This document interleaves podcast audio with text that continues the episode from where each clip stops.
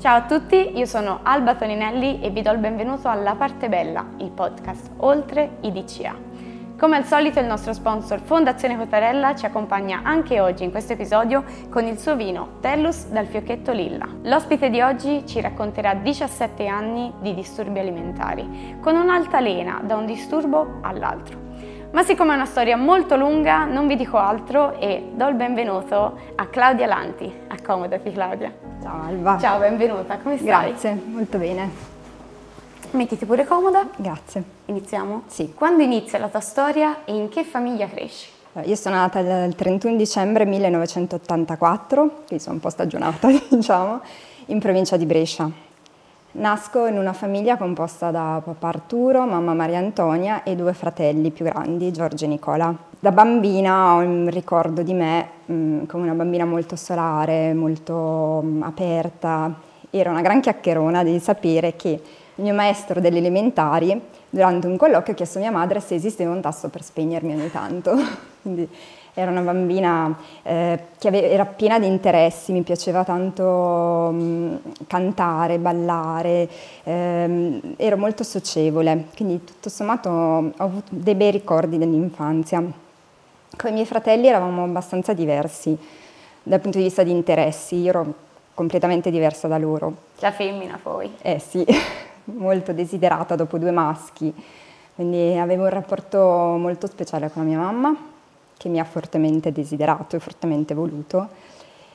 E mm, devo dire che poi il rapporto con i miei fratelli è decisamente ripreso negli ultimi anni adesso che siamo grandi perché le prospettive un po' cambiano sotto tanti punti di vista.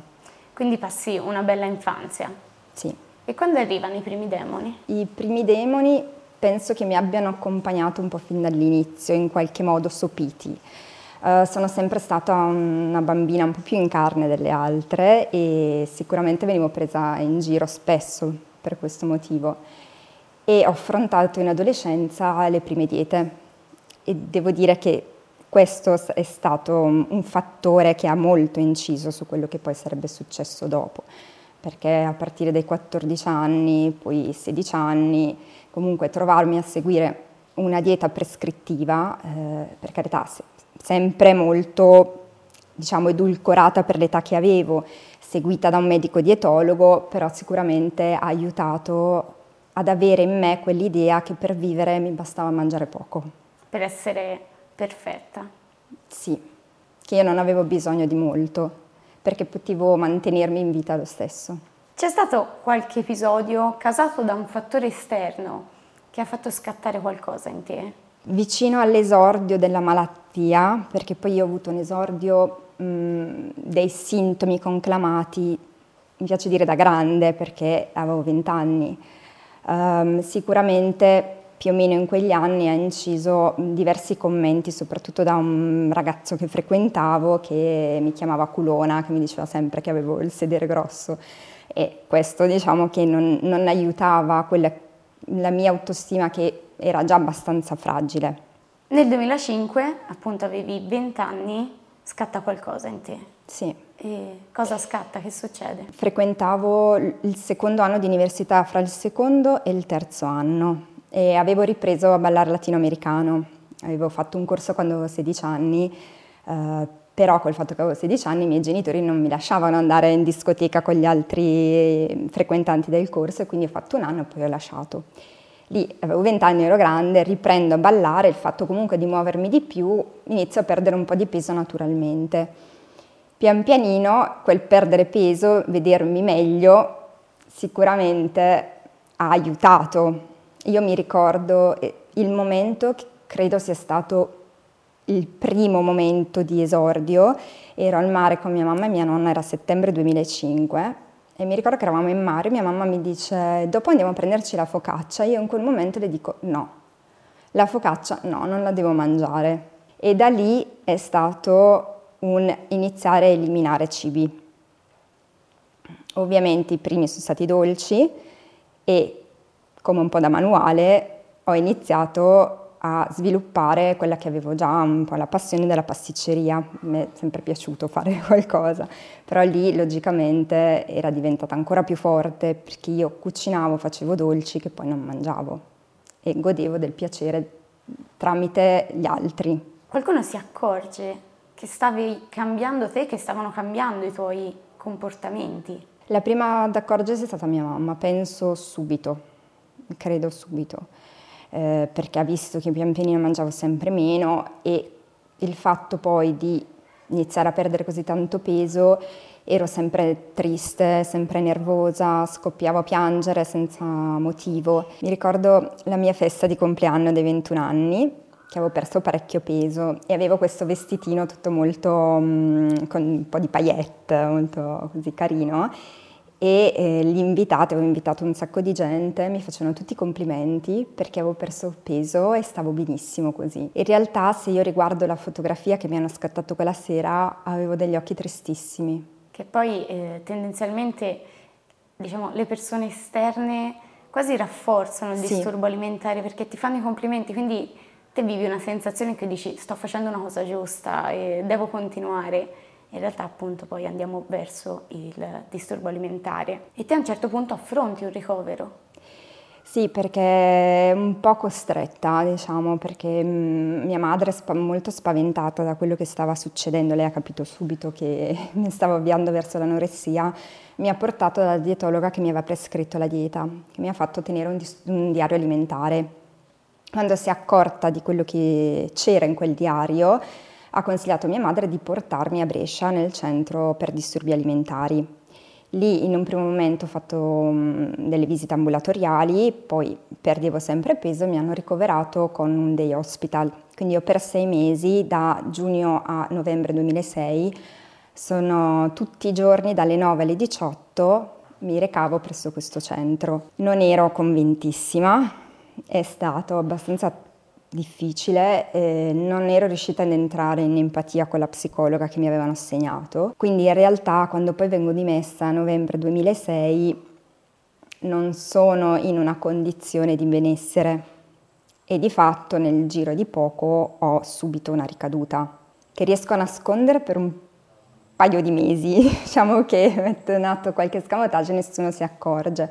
Nel frattempo poi ehm, io avevo completato gli esami, dovevo laurearmi e inizio anche a fare uno stage in un'azienda.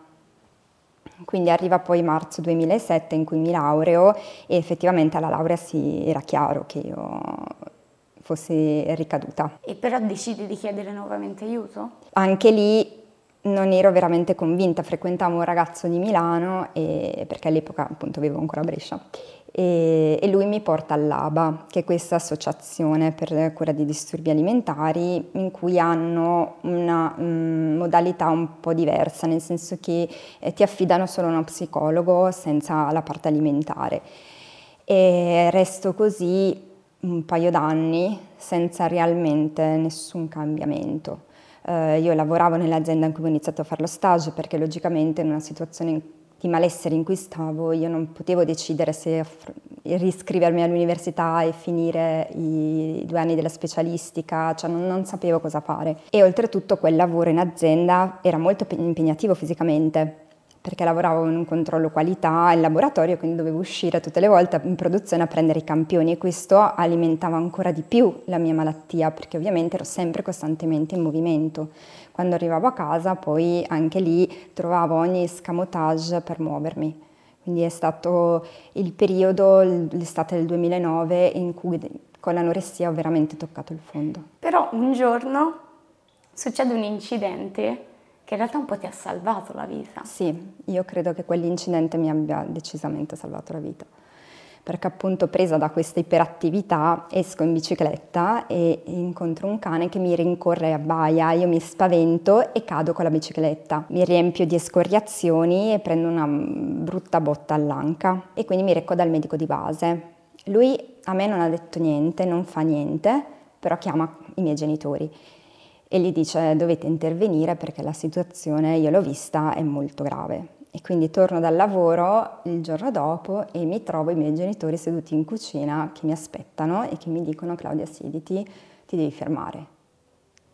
Troviamo un altro centro, non vuoi tornare al centro di Brescia, troviamo un altro, troviamo qualcuno che ti aiuti, ti metti in malattia, però bisog- dobbiamo fare qualcosa. Come ti senti in quel momento? Un po' attaccata o quasi sollevata? Tutte e due. Entrambi. Sì. Una parte di me che era allo stremo, lo sfinimento, io me ne rendo conto adesso, all'epoca ovviamente non me ne rendevo conto, eh, credo si sia sentita completamente sollevata perché finalmente qualcuno mi autorizzava a fermarmi. Beh, penso siano emozioni forti comunque da sì. vivere. Quindi vai al centro per disturbi alimentari di Bergamo. Sì, mi e... rivolgo lì e inizio un incontro ambulatoriale. Nel frattempo decido di iscrivermi alla magistrale, ovviamente in alimentazione e nutrizione umana, perché la malattia era comunque una parte di me e quindi mi spinge verso quel mondo. Però quella parte di me che si era sentita autorizzata a fermarsi svolta nella malattia e quindi da anoressia vira bulimia. Credo che sia stato il periodo più devastante per me. Cioè io ricordo per quanto abbia toccato il fondo con anoressia avrei veramente rischiato la vita, il viraggio in bulimia dal punto di vista mentale è stato completamente devastante perché ho preso tanto peso in pochissimo tempo, quindi anche dover affrontare le persone, i miei compagni di università che mi avevano visto in un modo all'inizio della sessione, finisce la sessione di esami ero in un altro e quella perdita di controllo quella perdita di controllo che cioè, ti senti completamente impotente, dici perché io non riesco a fermarmi? I sensi di colpa. Tantissimi sensi di colpa. E cosa succede però nel 2010? Che poi in realtà vengo ricoverata perché la bulimia diventa così forte che mi ricoverano per tre mesi. Dopo un primo periodo un po' turbolento inizio veramente a collaborare e ho un bellissimo ricordo di quel ricovero, seppur impegnativo e difficile, perché incontro una persona molto speciale che è Stefania e con la quale stringiamo veramente una forte amicizia. Ha alleggerito il ricovero? Sì. Sì, perché eravamo quelle un pochino più grandi rispetto alle altre ragazze ricoverate, perché mh, eravamo tutte e due preoccupate l'una per, per l'altra e sapendo che cosa avevamo vissuto avevamo un occhio di riguardo verso certi comportamenti, verso certi pensieri. Ehm, lei è stata un dono di questo brutto periodo, insomma. E dopo il ricovero invece che succede? Dopo il ricovero decido di trasferirmi a Milano per finire il secondo anno di università. L'impatto con il trasferimento a Milano, seppur avevo una certa libertà, però mi sono dovuta trovare di fronte a una grossa solitudine e quindi a quel vuoto che di nuovo riemergeva. Il problema è che non sapevo bene come riempire quel vuoto e l'unico modo che conoscevo era col cibo. E quindi ho una ricaduta, eh, tant'è che la mia psicologa arriva a pensare di farmi fare un ricovero in day hospital, però in qualche modo mh, mm, sarà stato comunque il fatto che inizio a fare il tirocinio all'università, che tutto sommato andavo bene, inizio, um, gli esami iniziano a diminuire, eh, riesco pian pianino a contenere le abbuffate che pian pianino diminuiscono fino a quando poi mi laureo nel 2012. Dal 2012 al 2016 ho un periodo più o meno di stasi, nel senso che ovviamente non, non, ero guarita dalla malattia, però smettono le abbuffate, avevo sempre il freno a mano tirato col cibo e pian pianino perdo un po' il peso che avevo acquistato con le abbuffate senza arrivare però ad un peso patologico. Però ancora era la malattia che gestiva un po' la tua mm, vita? Sì. Come riuscivi a gestire disturbo alimentare e amicizie, cene fuori, vita universitaria? E non lo gestivo, nel senso che il disturbo alimentare apparentemente sembra che ti dia, ma in realtà ti toglie tutto. Sì, è sempre con te, non ti lascia solo in qualche modo, però a dire la verità, cioè, ti toglie quello che è la vita vera. Eh, ogni aperitivo, cena, per me era un imprevisto, sballava quello che era il mio schema mentale e io non potevo permettermi che sballasse tutto. E, e ovviamente il controllo. Sì, ovviamente non sono riuscita a creare quella rete di amicizia che di solito hanno tutti all'università. A un certo punto poi arriviamo al 2019. È un anno molto difficile per te quell'anno. Che sì. succede? L'anno il 2019 penso che sia stato uno degli anni più brutti della mia vita perché ha iniziato subito con um, la perdita di Stefania. E Stefania viene brutalmente uccisa in un modo ovviamente inaspettato e, e molto becero. E quindi vedo un attimo crollare colei che era un po' un, un, faro nella mia vita. Voi eravate rimasti in contatto? Noi siamo sempre rimaste in contatto. Ci siamo viste molto i primi anni in cui io comunque finivo l'università, poi ho fatto un dottorato di ricerca e avevo un pochino più di tempo libero e riuscivo a gestirmi. Poi ehm, mentre comunque inizio a lavorare, perché poi in realtà dopo il dottorato ho fatto un master, insomma ho avuto un po' di... sono stata un po' impegnata diciamo inizio a lavorare in azienda, lì con i tempi aziendali inizio a viaggiare molto per lavoro, mi era un po' più difficile riuscire a raggiungerla. Però noi ci sentivamo sempre, cioè non, passavano, passava una settimana senza che non ci sentissimo e c'eravamo l'una per l'altra per qualsiasi cosa. Di fatto eh, nel 2016 io poi in realtà ho una ricaduta in anoressia e lei è stata una delle prime persone ad accorgersene eh, io ho un po' deviato il discorso e, e, lei mi ha sempre mostrato preoccupazione rispetto a quello che era il mio stato.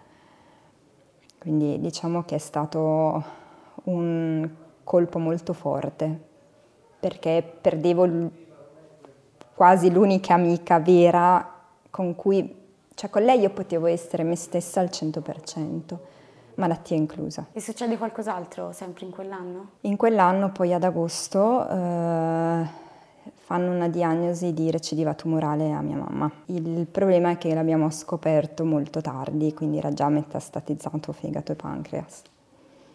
E in sei mesi se n'è andata. Penso che un pezzo di me se ne sia andato per sempre con lei. È stato un dolore indescrivibile non sei mai veramente pronto, seppur accanto a lei per sei mesi.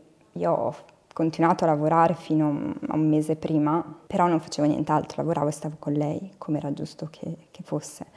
Anzi, col seno del poi forse avrei smesso di lavorare un pochino prima. Però non sei mai pronto.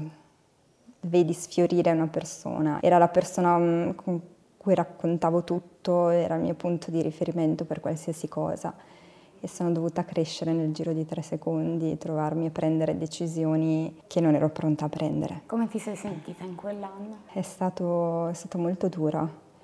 Eh, la malattia c'era e credo che mi abbia aiutato ad attutire il dolore che sentivo. I disturbi alimentari sono disturbi funzionali, ovvero per quanto sbagliati, pericolosi e dolorosi vengono con una funzione, ovvero quella di aiutarci a superare certi momenti. Pensi che il tuo disturbo ti abbia aiutato in quel periodo? Abbia avuto una funzione? La funzione di sentire meno il dolore forte che io stavo provando in quel momento. È come se in qualche modo non mi rendessi perfettamente conto di quello che stavo vivendo, perché c'era il lavoro, c'era il disturbo, quindi io avevo tutti i miei schemi a cui mi aggrappavo. Per non pensare al resto. Sì, per non rendermi conto veramente di quello che stavamo vivendo. Dopo il 2019 arriva il 2020, che è stato un anno duro per tutti. Tu come lo vivi questo 2020? Il 2020 si apre poi con la morte di mia mamma, quindi sicuramente non, non si è aperto nel, nel modo migliore. E quindi mi trovo comunque chiusa in casa con mio papà e i miei fratelli però con questa mancanza, questo vuoto che incombeva su di noi e pesava tantissimo. E quindi in realtà mi rifugio sempre nel cucinare, nella pasticceria, mm, nella cucina e poi inizia il trip dello sport, perché ovviamente c'è questa epidemia sociale in cui tutti devono per forza iniziare ad allenarsi. Il fitness era ovunque. Nei social, ovunque.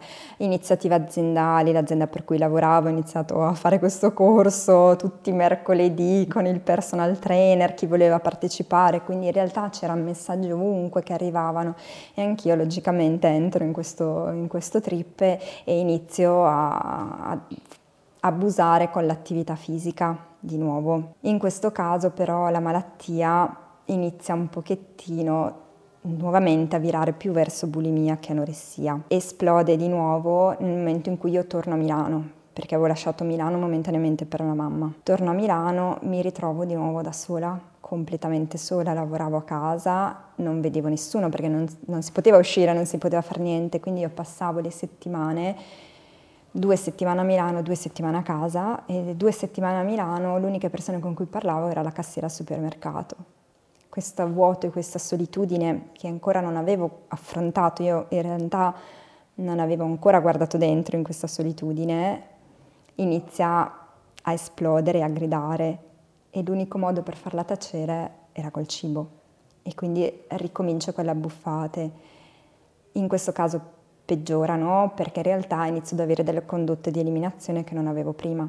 Mi spavento tantissimo perché logicamente la fortuna da un certo punto di vista di aver convissuto metà della propria vita con dei disturbi alimentari ti rende con, molto consapevole di tante cose, molto consapevole di tanti meccanismi che la tua mente poi innesca e quindi di fronte a questo io mi allarmo tantissimo e cerco aiuto e torno dalla psicologa che mi seguiva a Bergamo. E mi ricordo che la prima seduta che ho fatto di nuovo da lei mi sono sentita a casa. Quando inizia ad arrivare la tua parte bella? La mia parte bella inizia nel 2022, che è stato un po' un anno di, di rinascita, perché già solo il fatto di riuscire a parlare con gli altri del mio disturbo alimentare, io inizio a parlare con gli altri, a dire ho un problema, ho un disturbo alimentare.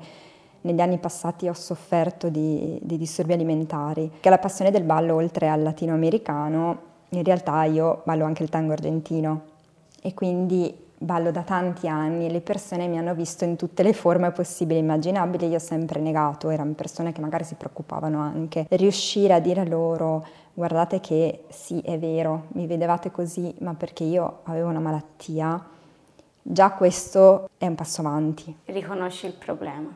Sì, riconosci, lo vedi e non ti vergogni. Non ti vergogni perché tu hai quella malattia, perché alla fine non te la sei andata a cercare, ma l'essere dentro che ha trovato questa espressione, come poteva trovare altre espressioni. E poi l'estate scorsa conosco il mio fidanzato, e ehm, io già stavo meglio e questo sicuramente ha aiutato perché io sono convinta che se ci fossimo conosciuti anni fa mh, mm, non sarebbe andata avanti come relazione.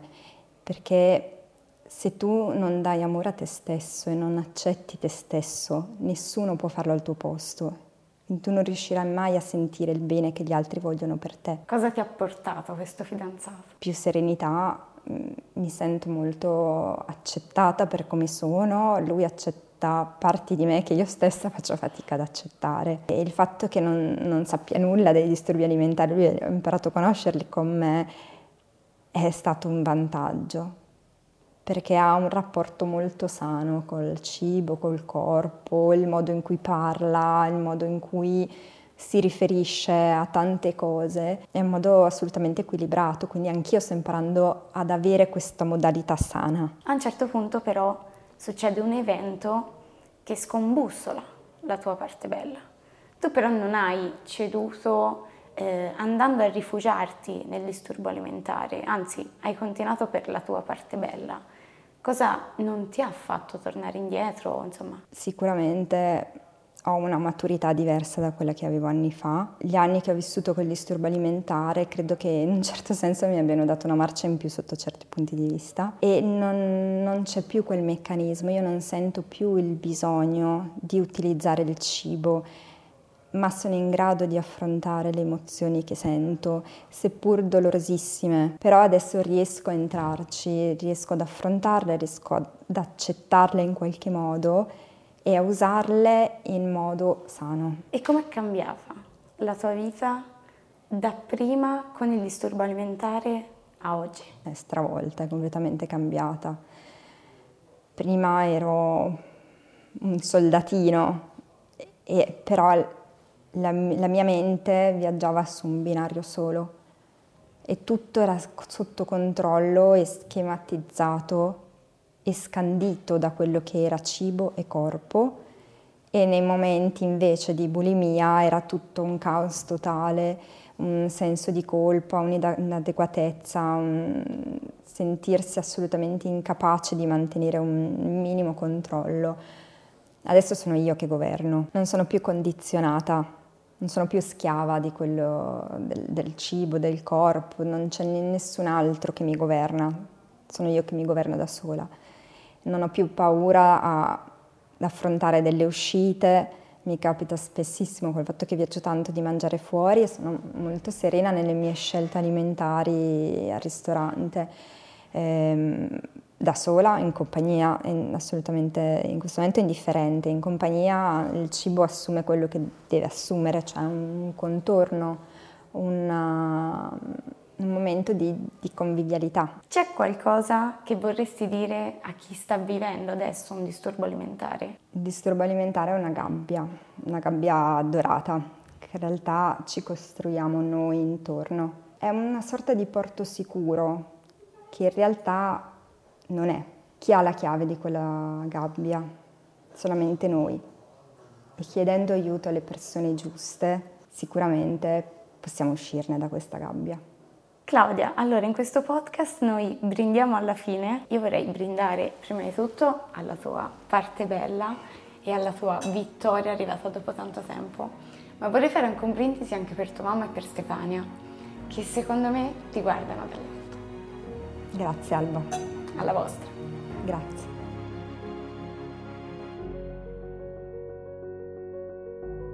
Io vi ringrazio per aver seguito anche questo episodio.